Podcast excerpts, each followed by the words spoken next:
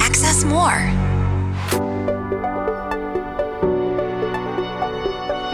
Hello, it's good to be with you again. I'm Craig. This is Illuminated Soul, where we hang out together, being real with what we feel, and team up with the Holy Spirit to practice excellence of soul, excellence of mind, will, and emotions. Today, want to chat about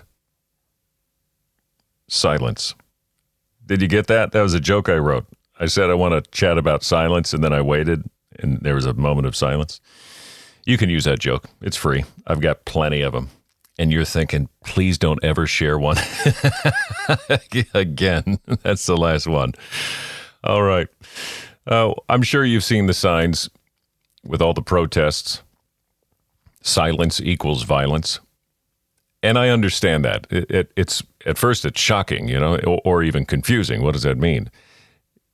Uh, from my understanding, it's the silence that ignores, denies, represses, dissociates, uh, avoids, pretends something isn't happening or isn't present. Something didn't happen when it actually did. It's that kind of silence. Like I learned in catechism back in the day, in the 70s, there are sins of commission, but also sins of omission, which is a sinful failure to perform an action. So that's that kind of silence that can actually equal violence. But what I want to camp out on today is there is also a silence that does not equal violence, but instead equals healing and love. It's a silence that makes room for God's mind to be revealed and His words to be heard. It's a silence that creates healing. There is one who speaks rashly like the thrust of a sword, but the tongue of the wise brings healing. That's Proverbs 12:18. And uh, yeah, I'll admit it. Words sure have a tendency to flow out of my mouth like spilled wine on a white cloth dinner table. I'm telling you, it's hard not to see and be distracted by the stain after that. You know. Good night. Proverbs 10:19 reads, "When there are many words, transgression is unavoidable."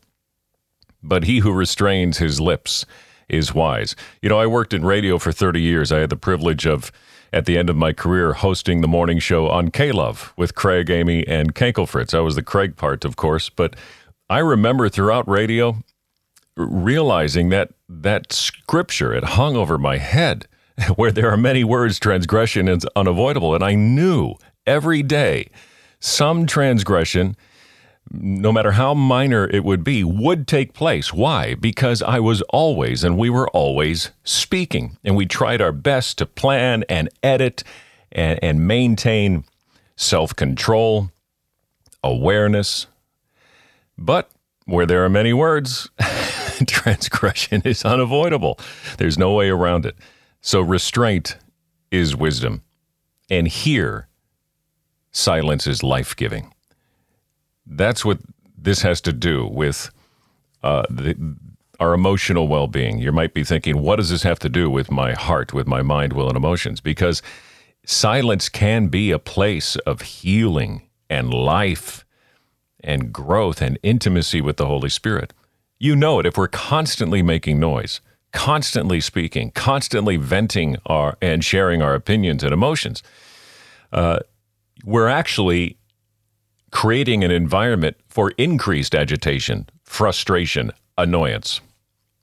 Silence gives space and time to remind us of the actual uncertainty of our opinions. Silence disempowers the ego attached to our opinions, to our vocalized thoughts and opinions. Silence removes the blinders that our opinions place over our eyes. You know, David found himself in the midst of treachery and oppression, mental pressure and stress, and his response to it is found in Psalm 62 1. My soul waits in silence for God only. From him is my salvation. Isn't that beautiful? My soul waits in silence. I know it's poetic, lovely, and just hard to do. it's just hard to do. But it seems like this was a discipline and practice for David. Maybe being a shepherd lent to the practice of that discipline. that we find him referring to throughout Psalms. Surely I have stilled and quieted my soul. That's Psalm 131 2. Elsewhere in the Psalms, I wait for the Lord, my soul does wait, and in his word I put my hope. Rest in God alone, O my soul, for my hope comes from him. And Psalm 27 14, wait patiently for the Lord, be strong and courageous. Wait patiently for the Lord. So there seems to be a pattern here, and as one of my mentors taught me, patterns have meaning. My soul waits in silence for God only. Here, that waiting silence means quiet and trust, and it comes from a root word that means to cease. But cease from what? That's a good question. I think regarding today's topic, ceasing from speaking, or at least speaking too quickly or rashly. Have you noticed how awkward silence can be? It can just feel weird. I just, I, I can feel the weirdness of it. You're in a meeting, you're hanging out with people. Oh, you're at the dinner table, right? Especially when you're out with some new friends and the, just the awkward silence. And so, how quickly we tend to fill the silence, right? We seem to have a compulsion to fill the void because the void, the silence, actually speaks another language, meaning it makes room for us to hear God speak. Silence can put our thoughts and words through a sifter to find out if there's any good gold in them at all. John of the Cross said, It is best to learn to silence the faculties and to cause them to be still, so that God may speak. And so, this silence, when we exercise self control, we set a guard over our mouth and we take time, it actually allows our faculties, that's our emotions, our what we sense and perceive to calm down. Relax. Psalm 46:10, "Be still and know that I am God." The Passion translation puts it this way, "Be silent. Stop your striving and you will see that I am God." In silence, we see. And that's what we want. We all want to see what we want to see the truth as Christians, as sons and daughters of God, we want to see Him. We want to see God's face. We want to see Him move. We want to see His power and action in our lives, right? We want to see. And sometimes I do a lot because I want to see a lot. I want to see conclusions. I want to see manifestations. I want to see fruit, however you want to, I want to see results, right? And so oftentimes I speak, speak, speak, speak, speak, and I do, do, do, do, do. But here in Psalm 46:10, especially the Passion Translation, be silent Stop your striving. And one of the fruits of that is you will see that I am God, that there is actually God, the one and only God, Jesus Christ. So in silence we see. Proverbs tells us a man of understanding keeps silent. Proverbs 12:13 in the transgression of the lips is an evil snare. The one who guards his mouth preserves his life. The one who opens wide his lips comes to ruin, Proverbs 13:3. And then one more. We could camp out on Proverbs all day.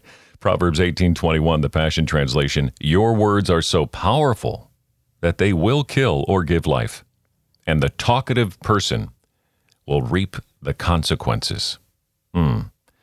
And those consequences affect our souls, our mind, our, our will, our emotions. Now, I have to say this, obviously. Uh, remaining silent also can be highly unethical. Jim Lukaszewski is a crisis management consultant. He wrote, We should be careful that our silence is not deceptive, allowing others to believe what we know for certain is not true. And Emmanuel Tchividjian uh, is the owner uh, of an ethics and communication consulting practice. He wrote, We ought not remain silent when facing injustice and abuse, but speak truth to power. We should not remain silent when witnessing wrongdoing. In those circumstances, silence is not morally acceptable. We have a duty to speak up. So that's that silence equals violence thing. But maybe you're thinking, what does all this have to do with my emotional well being? Well, I'm thinking this the next time you find yourself agitated, emotionally overwhelmed, fearful, ask yourself Have I been talking too much? Have I been revealing my opinions every chance I get? It's just a simple examination. And I can tell you for me personally, oftentimes the answer is yes, Craig. You're just talking too much. You're delighting in revealing your own opinion. Remember Proverbs 13:3, the one who guards his mouth preserves his life, his soul. The one who opens wide his lips comes to ruin. So there is life in silence. There's there's healing in silence. Healing for you and healing for others. And it could be that your soul, my soul, needs the peace that the solitude of silence with the Holy Spirit brings.